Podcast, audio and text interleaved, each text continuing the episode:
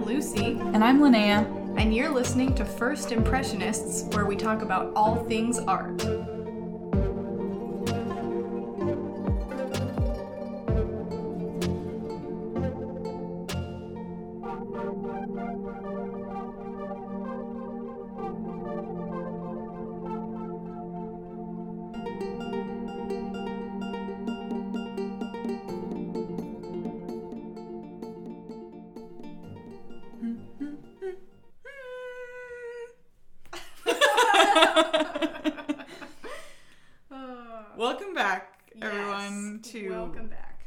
First Impressionists, um, yeah, we're very excited for this week's episode. Yeah. Lucy, um, should we just get into it? Yeah. What are we talking about yeah. today? We're talking about poetry, which is one of my favorite subjects, probably not everyone's. Um, so we're we're diverging a little bit from the usual today, um, mm. kind of stepping back from the visual art for a little bit and diving into the world of poetry. Yes. Is another art form. So this we're pretty much making this episode just because I love poetry, and I can. Yes. Because I'm half the show, so yes, why not? True. That's very true. But also, I think um, a lot of what we've been talking about on this show is art literacy, and like how it's easy to get frustrated when you don't understand certain kinds of art. Um, and poetry is a big one that yes. it feels very inaccessible and... Um, yes, very misunderstood. Yeah. I'm excited because I think so far on the show we've been kind of, um, I don't know, seeing eye to eye maybe, or like mm-hmm. on the same page, because we've been talking about a lot of art that we both, um, like... Mm, either we both understand it and we both kind of get why we like it, or we both don't really get it. Um, yeah. But this episode, we're really in your wheelhouse and really out of my wheelhouse. So I'm very excited because um, I would not say that I love poetry in the same way that I love the art that we've been talking about. Not to say I, I'm not a poetry hater. Let's get that out there. But um, definitely not a poetry lover. Okay. So um, I'm really excited, Lucy, to yeah. get into it and learn a little bit. And um, it's something that, like, I definitely want to enjoy more than I do. Yeah. I think it's a world that I want to break into, but I'm not the person to, like, sit down with a poetry collection and just read it. So this Fair is enough. exciting. Very Maybe exciting. Maybe I will change your mind a little bit, or... maybe just give you a couple poets that you like yeah. and you're interested in. And that is a great place to start. That would be sweet. Because it can be very overwhelming. Mm. And even for me, I'm a poetry lover. There are plenty of poets that I don't like. Don't like. Mm. I mean, I it's the same as visual art or right, novels right. or movies or anything else. Yeah. Um, so you yeah. just kind of have to find what you like. Mm. Mm. Yeah. Okay. Very yeah. cool. I'm excited. Well, um... why don't we talk about how you started liking poetry? What was your introduction yes. to the world of poetry? Yeah, so my introduction to poetry, I think, was sort of twofold in some ways. Um, so I think for me, probably the very beginning is fifth grade. Mm. I had the most wonderful fifth grade teacher named Mister Freeman. Mister Freeman, if you're out there and you ever listen to this, you're wonderful. Mm. Um, but he was just this excellent teacher. He loved history and art and music, and he would bring in his guitar and sing to us. And we did a poetry unit, and we're learning a little bit about Lewis Carroll, who is the author of Alice's Adventures in Wonderland, which mm. probably most people are familiar with. Yeah. Um, and for this unit, we had to memorize the Jabberwocky from Alice's Adventures in Wonderland. And it's just this wonderfully crazy, fantastical poem. Uh, it really, on a surface level, doesn't make any sense at all. Mm. Like, probably half of the words in it are just made-up words that are not parts of the English language. It's just nonsense, gibberish words. But Lewis Carroll was an expert in making made-up words make sense. Mm. Um, and it just, like, set my imagination on fire in fifth grade. Um, I love the structure of it. I love the rhymes. I love the made-up words in it. It kind of feels like this folk tale that was, like, passed down and needed to rhyme mm. so people could remember it. Um, and it's it's the story of this big monster called the Jabberwocky that uh, someone's son is hunting down or needs to beware in the middle of the woods. Um, so I, I'll just read the first stanza so we get sort of a feeling of what it's like if people are not familiar. It goes like this. "'Twas brillig, and the slithy toves did gyre and gimble in the wabe. All mimsy were the borogoves, and the mome raths outgrabe." It makes no sense, but it also kind of makes sense. Um, so anyway, this was the first poem that I really loved. Uh, so I kind of had this, like, sentimental attachment to it, even mm. though I've kind of moved on to right. different it's, forms it's of poetry. It's definitely like now. A poem written for children to yes. love. Yes, yeah. exactly. Yeah. Um, you can love it as an adult, but... But that's, yeah. Yeah, but it's more for sentimental reasons mm. now. Um, so that's kind of where it started. And as I encountered more po- more poetry in my schooling over the years, I think because I was interested in this, I was, like, more interested in what I encountered later. Mm. Um, and also, my mother was a huge mm. influence on my love for poetry.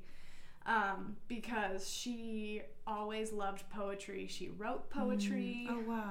Um, and, yeah, as I got older, she would just start sharing poems that she loved with me, mm. and we would talk about them. Sometimes I would experiment with my own poetry, which sometimes was good, sometimes was not very good. um, but she is definitely another huge reason why mm. I love poetry so much. Yeah, that's yeah. awesome. That's awesome. Um, I think same for me. My my mom, my mom likes poetry too. I don't know that she loves it, but definitely, like, she had a lot of, like, poetry collections around the house. And when I was in um, probably elementary school, she wanted to memorize with me um, The Walrus and the Carpenter, which is also Lewis Carroll. I yes. think it's in. Um, Alice's Adventures in Wonderland, but anyways, fantastic poem. Yes.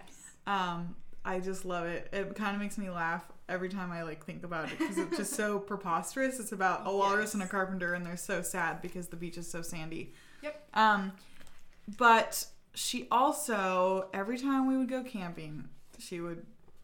Uh, this is, like, my most pungent memory associated with poetry uh, from my childhood is my mom. We'd all be, me and my mom and my brother and our dog would be in our sleeping bags in the tent, and we'd be ready to go to sleep, like ready to sleep. And she would all of a sudden just, just un, um, you know, unprompted would just start saying, "A bunch of the boys were whooping it up at the Malamute Saloon.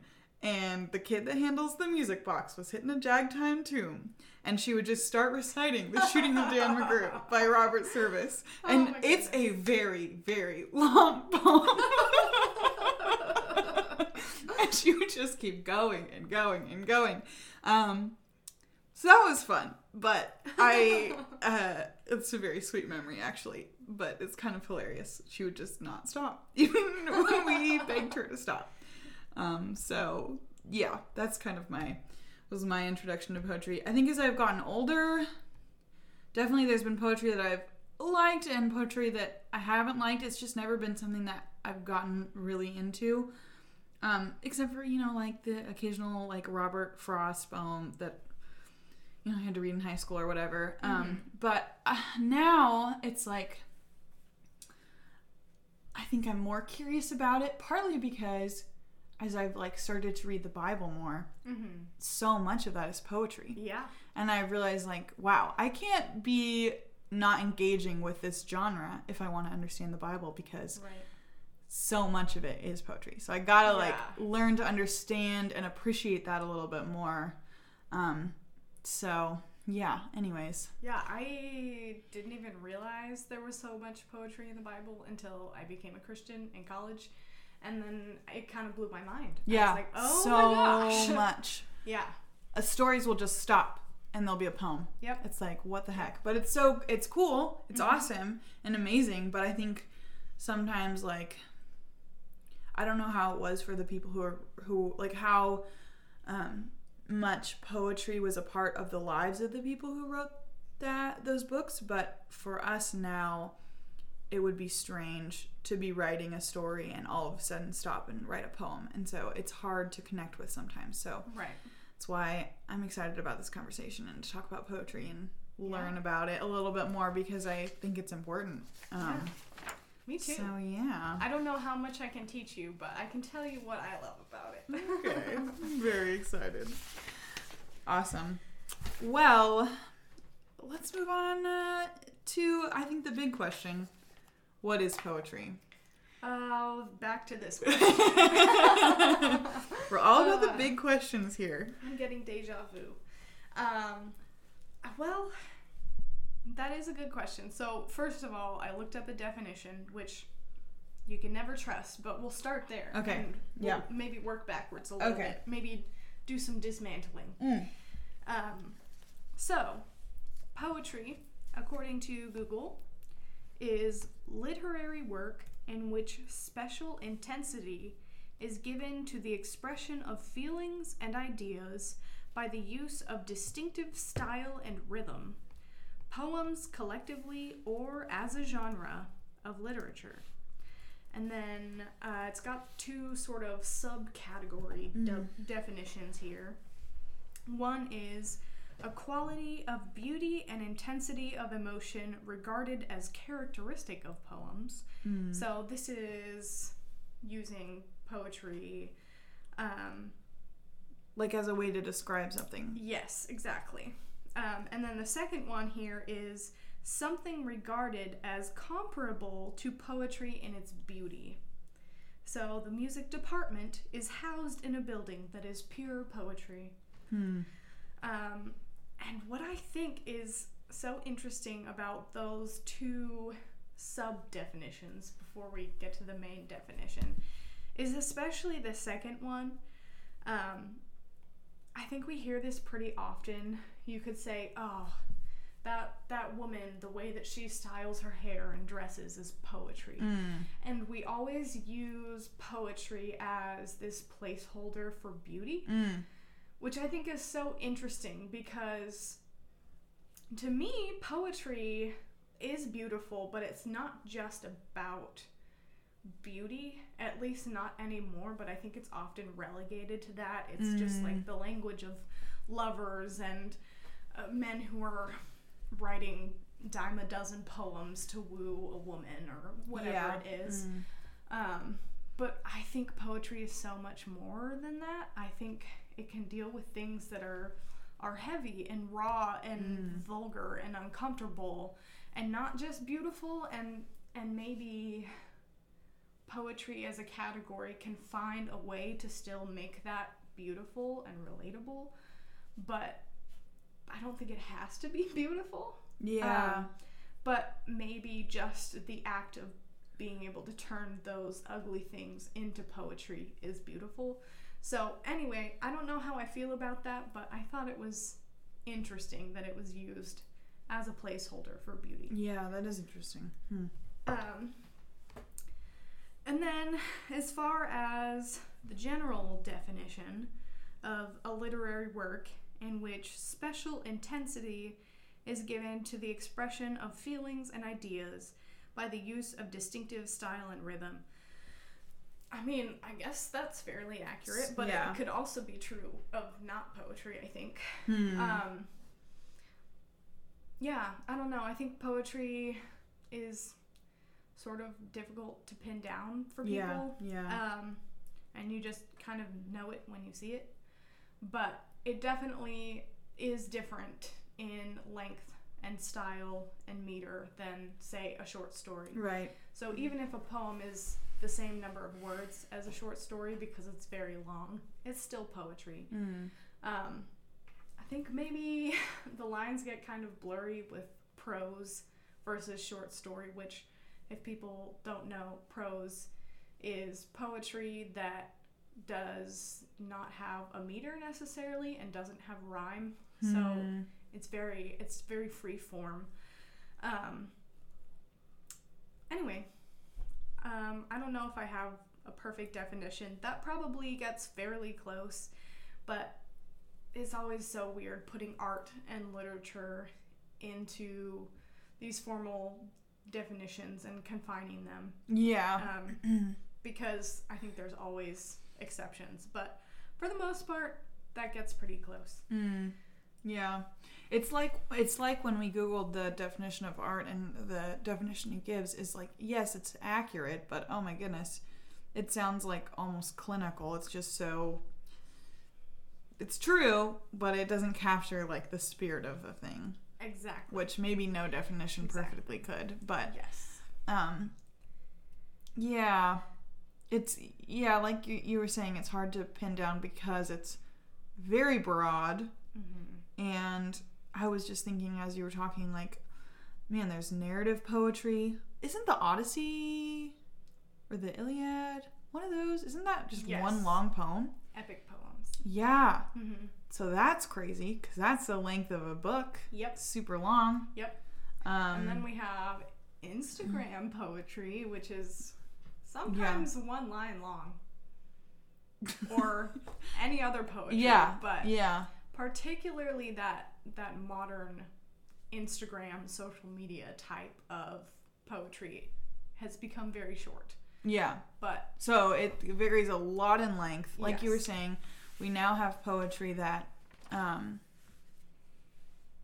doesn't have any rhyme or meter, whereas, you know, we have other poetry that was very... very structured. Right, right. Yes. Um, there's all, I mean, all different kinds of things. Haikus. Yep. Sonnets. Um, so, so fascinating. It's... It's super interesting. Um, I think the structure of some kinds of poems to me is so interesting because it's it's like somebody purposefully um, creates a or puts boundaries around what kinds of words they can use, and mm-hmm. it almost is like under that those constraints somebody can really create something mm-hmm. beautiful because yeah. they're having to really think about the words they're going to use and stuff. Yes. So and what is absolutely essential, right? Yeah, to convey meaning. Yeah, yeah, super interesting. But I mean, some freeform poems, I guess I like, and there's also slam poetry. Yep, that is a very popular um, thing. Spoken nowadays. Word. Yep. Um, which gotta love it. But um, yeah. So there's so much going on. To me, I think when I like read a poem, what makes it fundamentally poetry is that somebody really took time to like craft the words that they were going to use, that they were really yes. It's like when an artist paints, their medium is words, and right. they're not just trying to tell a story, they're trying right. to create kind of some kind of an experience from mm-hmm. reading. Yes. So and sometimes it goes beyond even just word choice. Mm. It goes to arrangement on the page, mm. um, indentation, where you're stopping a thought and continuing it on the next line, mm. white yeah, space true. In a poem, the shape of the poem. People mm. make poems in the shape of a grasshopper and mm.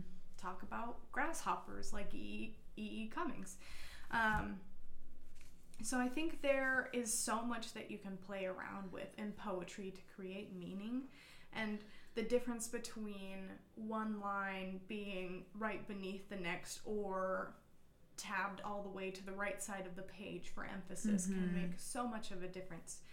Um, and that's uh, that's one of my favorite things about poetry, is the way that you get to sort of invent this world on the page mm. in a way that sometimes you miss out on in long form writing. Hmm. Um, not to say that you can't mess around with conventions and style in longer form. Um, but I think poetry kind of gives you more space for that sometimes. Mm. Yeah. Yeah. Um, yeah, I don't know. I, I think poetry sort of does the work of communicating in uncharted spaces where maybe some of the words are missing. Like, it always makes me think of an old adventure map hmm. where you're trying to get somewhere and it leaves out parts of it, but you can still figure out where you're going. Hmm. Interesting. I don't know. Yeah. Yeah, I like that. Yeah. Yeah, definitely. It has it has an ability to, like, get at an idea that's hard to maybe communicate with if I was just describing it to you mm-hmm. without really taking the time to craft right. what the words you needed to, like, bring out that idea. Right. So, or feeling or, like, snippet of time or whatever. Right. So, yeah. Way cool. Um, all that being said, uh, it's, like we were saying, kind of inaccessible at times. Mm-hmm. Um, any thoughts about why that is? I do have some thoughts. Um, of course, I just had something and it escapes me. But um, I think in general... I think there's this sort of pressure to read a poem and to think of something original mm. to say about it mm. or to just know what it means. Mm-hmm. To be able to, you know, sort of pick it apart and define it and say, oh, this is a gem and, and this is this technique and this is a metaphor and this is whatever. Right. Um, but you don't you don't really need... those terms to read poetry and to love it and to understand it. And I think it helps. Um, it definitely helps if you want to try writing poetry, because you kind of have to know the rules to break them, in my opinion. Um, but I think you can read a poem and not know what it is in the craft of a poem mm. that makes you feel the way that you do. Like, I think I think it's okay to just read a poem and, and feel something and not completely understand it. Mm-hmm. And I, that's kind of what I love about poetry. Sometimes I love discussing and dissecting poetry, but sometimes I just read a poem and I like that to just be a moment that I take in on my own. Um, and that's it. I I just try to immerse myself in it and, you know, get absorbed in the imagery mm. as the poem goes along, um, and the feelings. And sometimes I don't really understand why I relate to a poem so much, because it's a situation that I've never been in, but it just sort of makes sense to me. Um, but I think... like any other art form, there's just sort of this barrier, and there's a culture around it of people that make you feel like you have to know so much about poetry to be admitted to right. the poetry mm-hmm. club. But I don't like that at all. Um, I think anyone should be able to read poetry and other and love it or not love it, or love Robert Frost, but really hate T S Eliot. Mm. Um, and that that should be fine as it is, but I think people look at poetry as, oh, it's this high art or this fine art that is, it wasn't created for average people, but there are so many average layman poets out there that are wonderful and absolutely prove that theory wrong.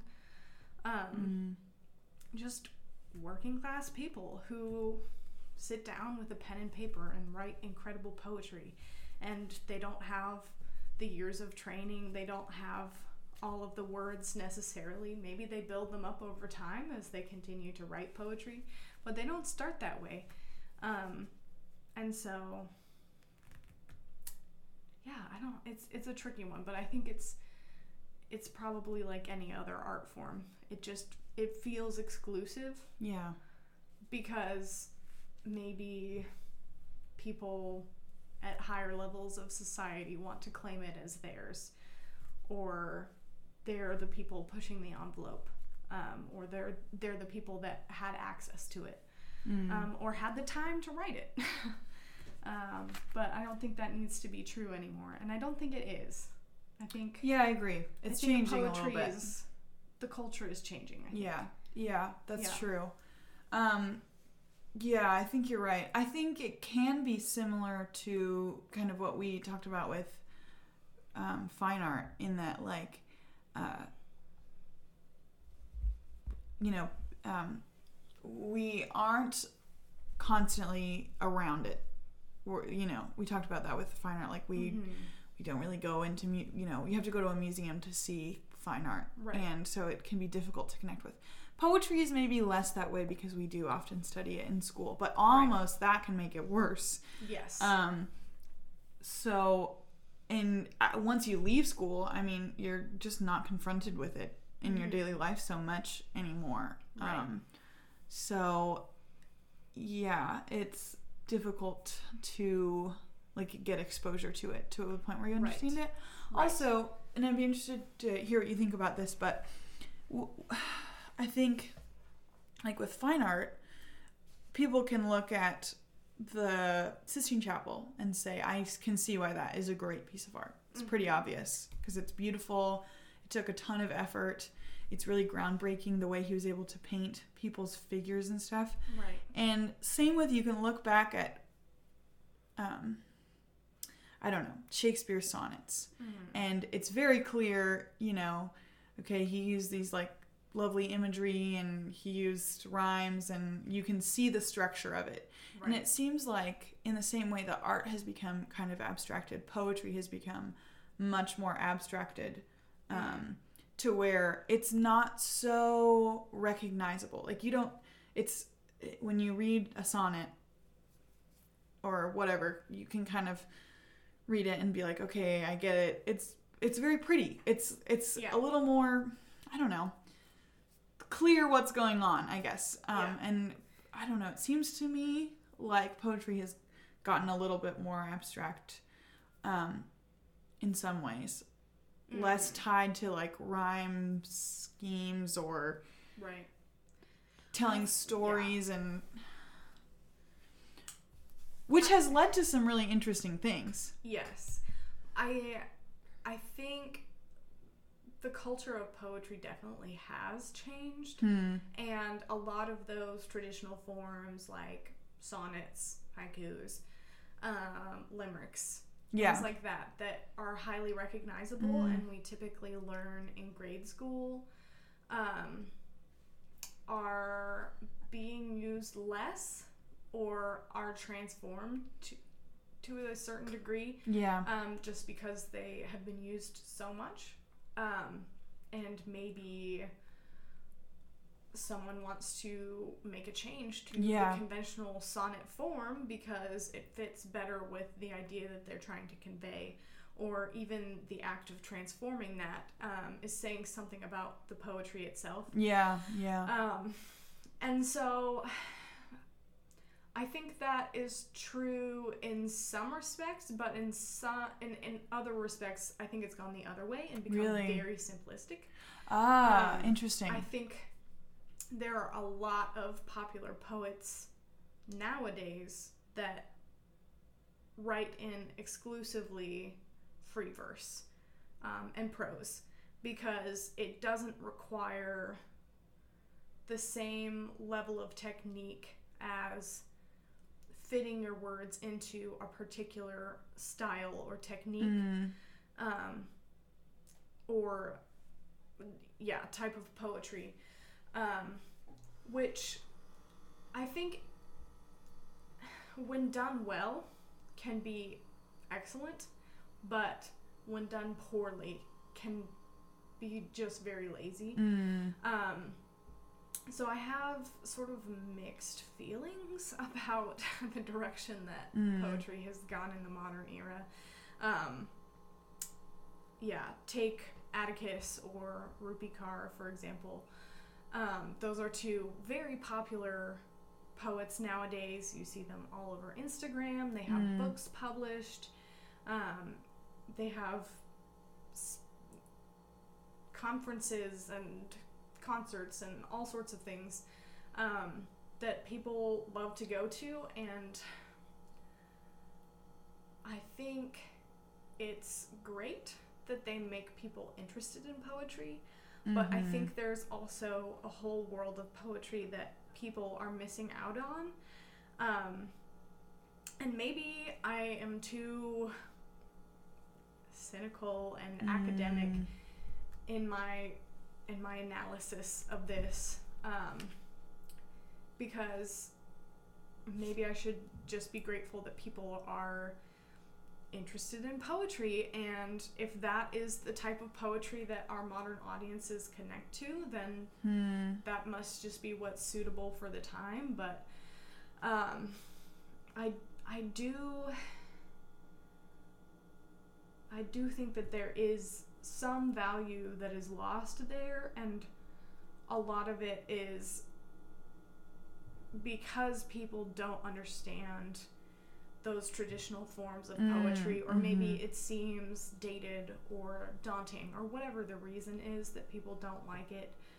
Um, or maybe they just read it in high school when they were fourteen and they didn't really care about their classes in mm-hmm. general, and so they associated that with hating poetry instead of stopping and reading it on their own and giving it a chance. Um, which not everyone has to like poetry, but um, yeah, I don't know. I, yeah. I guess I have mixed feelings about it. Um, and I think...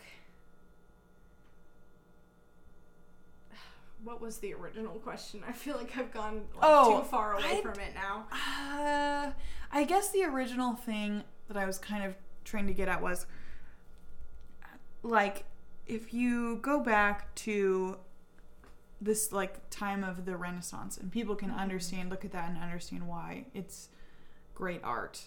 And then you fast forward to like say Mark Rothko, who just painted giant squares of color.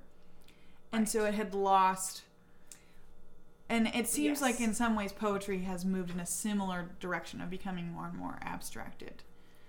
Yes. And which okay. in some ways I think has made it, what I was trying to get at was mm. I think that's made it less accessible, because you're just like, well, this is a bunch of random smattering of words on page. But right. I think, and I think that there is some modern poetry, um, some of which I think we're going to look at today. Yeah. Some of the poems you brought. Um, they don't have, you know, a rhyme scheme. They uh, don't necessarily have a meter. Um, so maybe there's less. The, the ideas are more, the ideas are more abstracted. Right. Yeah. Right. But, so... That, but the, these, the ones that you've brought today, Lucy, that we'll talk about later on, I don't feel like they're more simplistic in yeah, the same way as so. like Rupi Kaur. Yes. So it's, it's, they're, this I, I think is more of an abstraction. The whole, the more like Instagram poet phenomenon, I think is a different thing almost. I think so. I think it's catchy greeting card lines mm. that people can make their phone their phone background. Mm. I mean, maybe that's a really cynical view of it, but I honestly think it's just because it's catchy. Yeah. And it's not so straightforward that it's boring. Yeah. And also people don't have a big enough attention span mm. to read a whole poem anymore. Uh, yeah. I, I'm not familiar with Atticus, um, but I am familiar with Rupi Kaur. Mm-hmm. Um,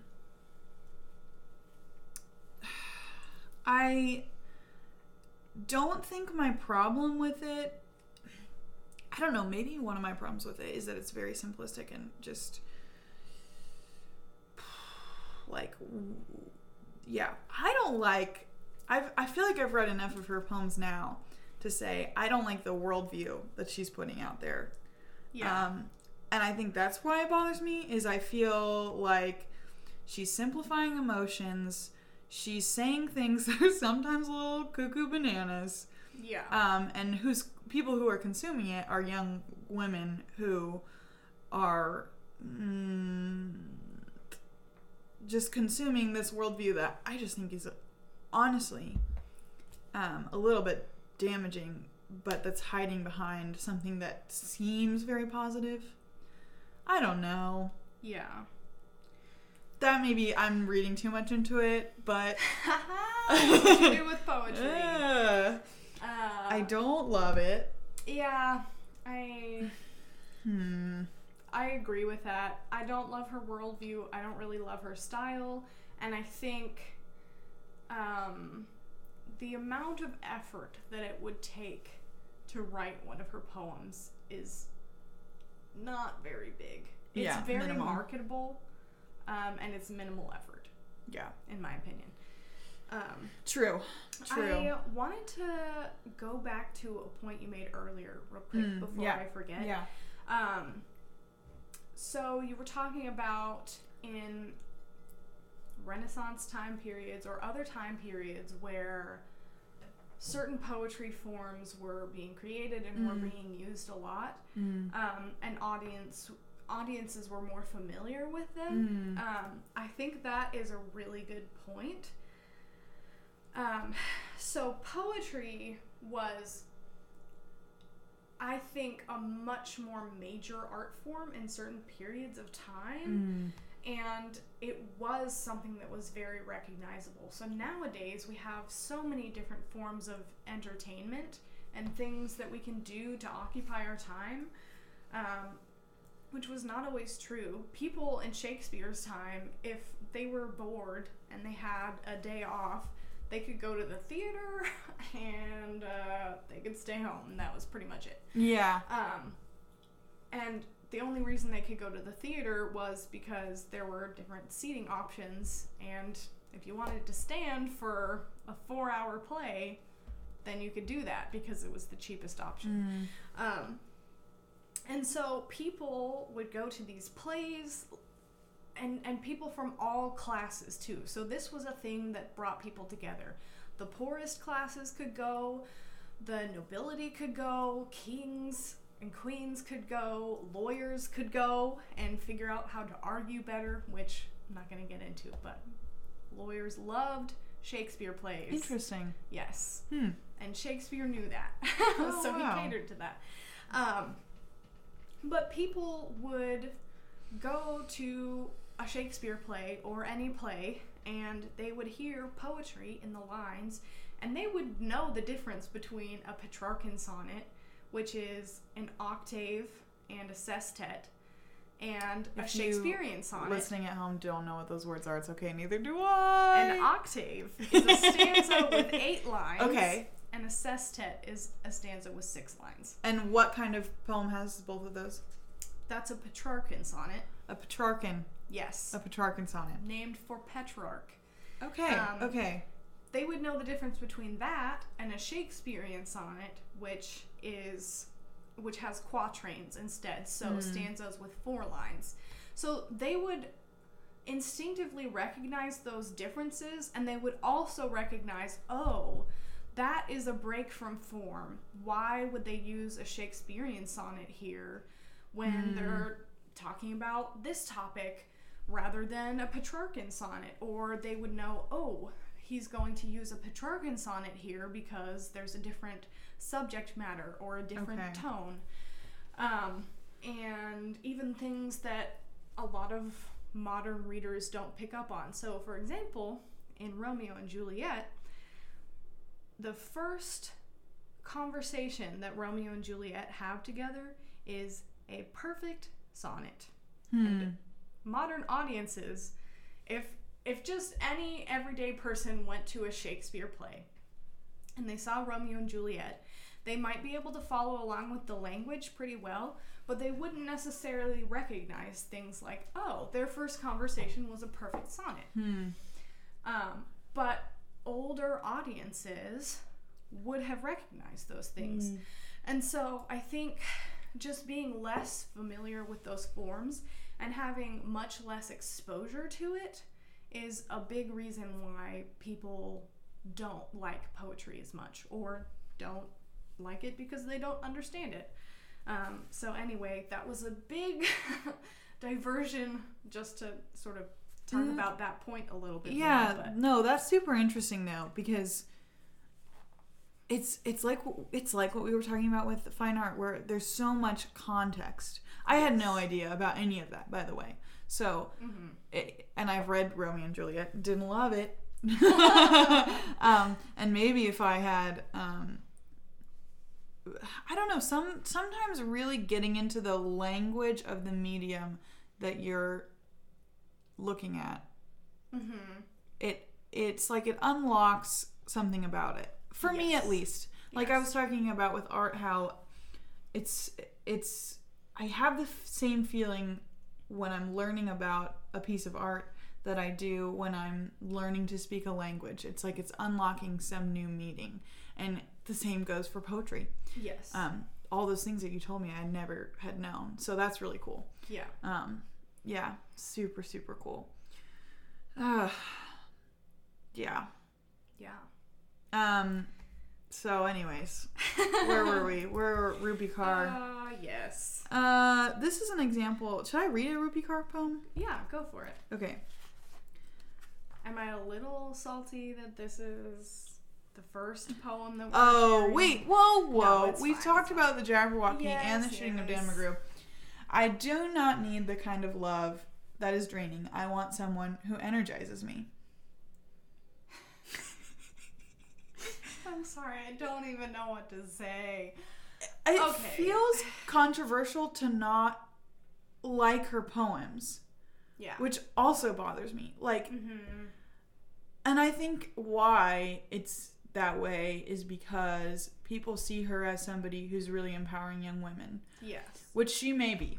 Mm-hmm. But can we also recognize that women can be empowered by more thoughtful, well-rounded, yes. considered forms of art that, like, I think the way to make something most empowering is not to make it the most simplistic. Yes, I agree. This These feel like inspirational quotes. Exactly. Yes. That's what I mean about phone backgrounds. Phone backgrounds. That does not make it a poem. Mm. Yeah. Oh. oh. I yeah, I don't know how I feel about this this thing that people say of like, well, at least people are looking at poetry. Yeah. And getting into poetry. Is it a doorway okay. to more poetry? I don't think I so. I don't think it is. I really don't. I don't think they're going to read a Rupi Kaur book and then jump right into William Butler Yeats. Yeah. Yeah, I, I don't think so either. I just really don't think that they are. Um I don't know. Uh, yeah. I don't know. Uh, it's difficult for me. I think technically you would have to consider it poetry, but I just don't think it's good poetry. I agree. Yeah. Um, I agree. Like I said, I yeah, I'm really, I'm honestly really bothered by it. Yes. It's I uh. Urgh. Yeah. Well, let's move into some poetry that is good. Okay, let's... Or at least yeah, I think it's good. Let's move away from this. Before I get sucked into the Rupi Kaur verse. You could just yeah. read her poems for hours. And you could. On, that, you do get sucked in. Yeah. Because you're like, what is this? And then you just keep reading and keep yep. reading, and it's more and more just... Yep. And it's got all this nondescript minimalist it's, art yeah. sometimes, too, that... I think modern audiences really like. Yeah. Like, the kind of art that you could just get a tattoo of, and it's really ambiguous. Anyway, okay. um. So. Sorry, Rupi. I'm pretty yeah. sure she's really rich now, too, so it's okay. Yeah, I think it's fine. Also, I'm sure we're not the first people to criticize her. Oh, no, her, definitely so. not. But like I was saying, I think it's strangely controversial to criticize her because... Right. Uh, I don't know. What she's, she's, her audience is young women. I think that's part of the reason why. Right. But young women, we can like weird poetry that is yes. less, that is more complex. And let's dive into it, Lucy. Yeah. Let's get into let's the poems that you it. love. Let's do it. Okay, so, man, it's always hard to choose just a few poems. I could go on all day and read so many poems to you guys, but I would just encourage you, if you hear any that you like, look up some more by this person, or look it up and absorb it on your own time, or find people that are similar. Um, okay, so the first one that I want to share is very much related to the second one. So, um, the first poem, the first poem I'm going to share is called Hummingbird by Raymond Carver. And this one I shared as sort of a precursor to another poem called Every Single Day by John Straley. Mm. And I included it because Hummingbird is, um, it came first, and Every Single Day draws a lot from that poem and is sort of a tribute and an homage to it. Um, and Every Single Day by John Straley is one of my favorite poems because it was one of my mom's favorite poems mm. in the whole world. Um, and... Yeah, I'll, I'll get into it, and then I'll talk about a little bit of why I love these poems so much. Hummingbird by Raymond Carver. Suppose I say summer, write the word hummingbird, put it in an envelope, take it down the hill to the box. When you open my letter, you will recall those days and how much, just how much I love you. Every Single Day by John Straley. Suppose I say the word springtime, and I wrote the words king salmon on a piece of paper and mailed it to you. When you opened it, would you remember that afternoon we spent together in the yellow boat, when the early whales were feeding and we caught our first fish of the year? Or would you remember that time off Cape Flattery when you were a little girl, your father smoking, telling stories as he ran the boat, then the tug and zing of that very first fish spooling off into the gray-green world, you laughing and brushing back your hair before setting the hook? I know I am hard to understand sometimes, particularly when you are standing at the post office with only a piece of paper saying king salmon on it.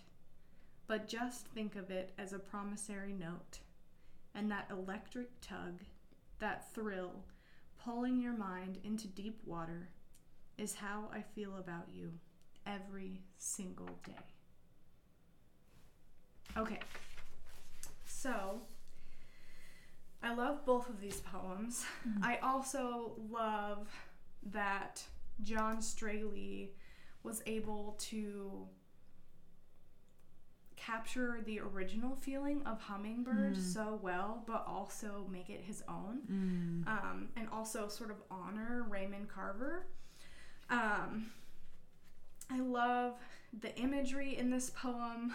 I love just the sweet idea of writing two little words on a piece of paper and mailing it to someone, and all of these memories come flooding back to them. And I think that's what happens to me when I write poetry and when I read poetry.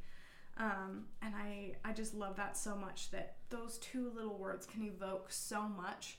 And I think poetry has this wonderful ability to conjure so many different things, whether it's multiple meanings of a word, or words mm. that sound similar to other words, or words that rhyme, or whatever it is. Um, and also, um, I have a really big personal connection to this poem, Every Single Day, because it was one of my mom's favorite poems, mm. and she passed away a little bit over a year ago.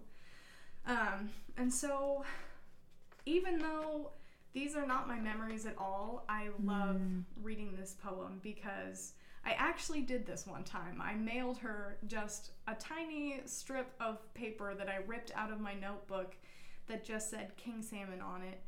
Um, oh. And I know that it meant a lot to her when she received it because this was one of her, her favorite poems.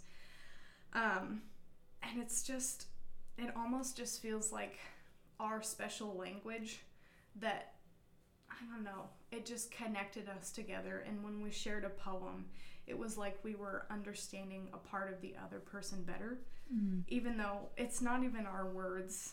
Um, but even when I would write a poem, I would always send it to my mom. Um, so whenever there's a poem that reminds me of her, it's just so special to me now because I know that there's a little piece of her in it for me. Mm. Um, so anyway, those were the first two mm. that I wanted to share. Um, this style of poetry is not super structured. It's very conversational. Yeah. Um, and vivid and full of imagery. Um, and it's just so sweet. I love the ending of this yeah. poem especially. Yeah. Uh... I've never heard this poem before you just read it. I, okay, quick side note. I once had a, a teacher who said you should always read a poem out loud first, um, mm-hmm. which is weird to do if you're by yourself. Yeah. But wow, it really makes a difference, like, hearing a poem read. It does. Um, and Lucy has such a good, good poetry voice. Um, yeah, wow. Um, it's so cool. Your personal connection to this, because that's really what this is about, is like yeah. sharing something between two people that's so random or so small yeah. and you and it's it connects you even though it's just a little thing. Yeah. Um, so I think that's just so beautiful. And I almost started crying when you were reading it because um,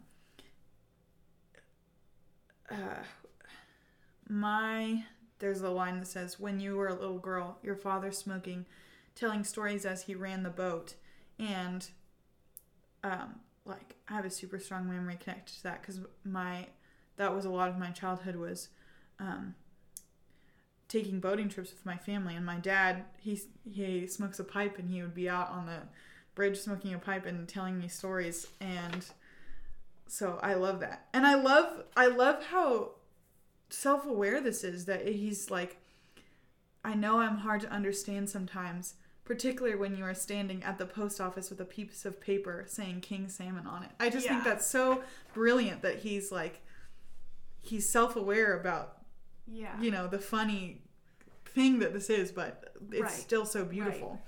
Right. Yeah. So I love this, Lucy. Thank you for yeah. sharing it. Wow. Wow. Yeah. And generally, I will say, I don't love this kind of poetry. Mm-hmm. So, I think, you know, you being able to preface it and, and talk about how it's connected to, or it's kind of um, referencing this other poem, Hummingbird. It's yeah. it's really cool to get to get that context. So, yeah, yeah, it's a great poem. I love it. I feel understood. That line uh, about "I know I'm hard to understand sometimes." Yeah. Ugh. I think I feel that way a lot too, mm. especially, you know, when I talk about poetry mm. or I love to write poetry and I share that with my friends. Not all of my friends love poetry. In fact, most of them don't. Um, and so, yeah, I love that line. It mm. makes me feel like I'm not the only person who's hard to understand sometimes. Yeah. Um, yeah. Oh, this is so good. I love this. Pulling your... that... And that electric tug, that thrill, pulling your mind into deep water is how I feel about you every single day. Ugh, this is yeah. really good. I'm going to definitely read this over again later and cry about it. I probably will too. Okay, good. Just me crying about poetry in my room again. Uh, it's not unusual. What's new? Yes, yes. Um... I'm curious what kind of poetry you, you do like. So, you don't like this style. Do you so, prefer more structured poetry? Okay, so obviously I like this poem. So,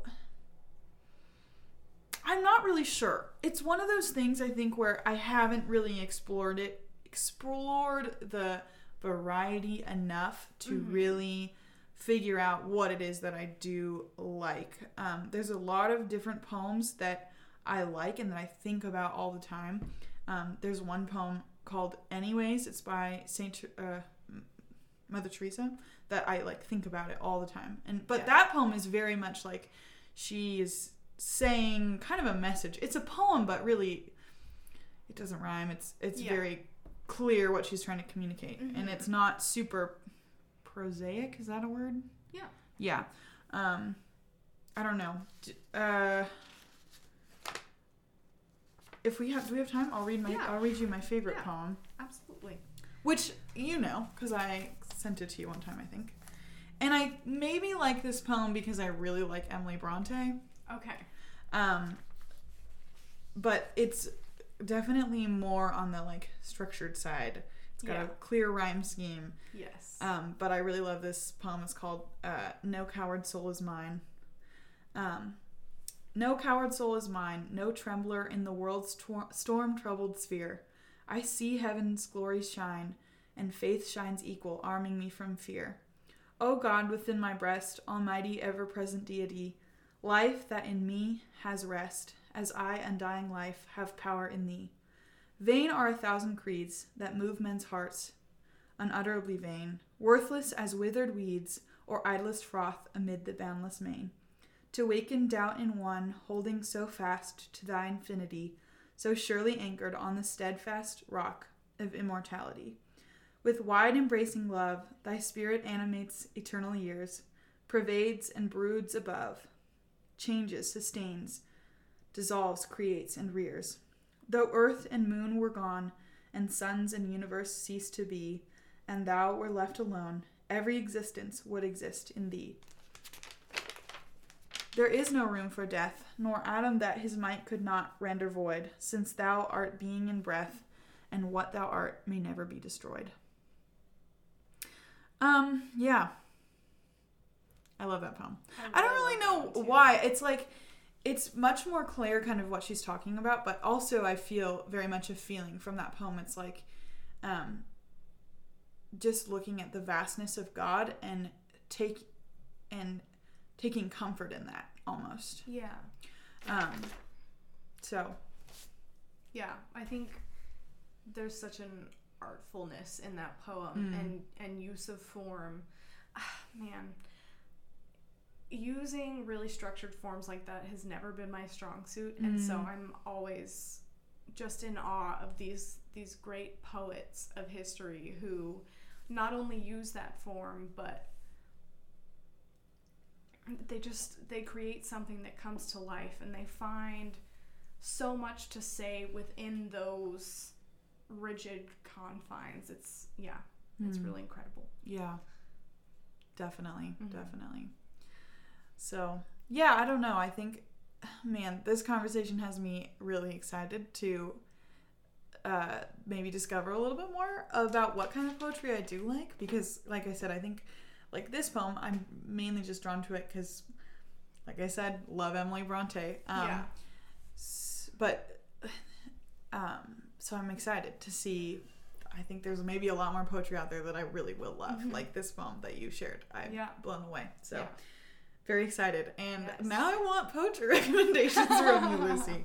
Well, I have plenty. Okay, good. Good. Um, yeah. So I have one more poem that I want to share. Mm. We don't necessarily need to talk about it, but it talks a lot about art and going to see art. Um, and I think it's just a lovely poem. And so I wanted to leave off with that. Um, and it's called Having a Coke with You by Frank O'Hara. Having a Coke with you is even more fun than going to San Sebastian, Irun, Ondai, Berets, Bayonne, or being sick to my stomach on the Traversera de Gracia in Barcelona. Partly because in your orange shirt, you look better, you look like a better, happier Saint Sebastian. Partly because of my love for you. partly because of your love for yogurt, partly because of the fluorescent orange tulips around the birches, partly because of the secrecy our smiles take on before people and statuary. It is hard to believe when I'm with you that there can be anything as still, as solemn, as unpleasantly definitive as statuary when right in front of it. In the warm New York four o'clock light, we are drifting back and forth between each other like a tree breathing through its spectacles, and the portrait show seems to have no faces in it at all, just paint. You suddenly wonder why in the world anyone ever did them. I look at you, and I would rather look at you than all the portraits in the world, except possibly for the Polish writer occasionally, and anyway, it's in the Frick, which thank heavens you haven't gone to yet, so we can go together for the first time. And the fact that you move so beautifully more or less takes care of futurism. Just as at home, I never think of the nude descending a staircase, or at a rehearsal, a single drawing of Leonardo or Michelangelo that used to wow me. And what good does all the research of the Impressionists do them, when they never got the right person to stand near the tree when the sun sank, or for that matter, Marino Marini, when he didn't pick the rider as carefully as the horse. It seems they were all cheated of some marvelous experience, which is not going to go wasted on me, which is why I'm telling you about it. Mm. Wow. Yeah, I think we should just leave it there, Lucy. All right. Thanks for listening, everyone, and um, go enjoy some poetry this week. Yeah. See you next week.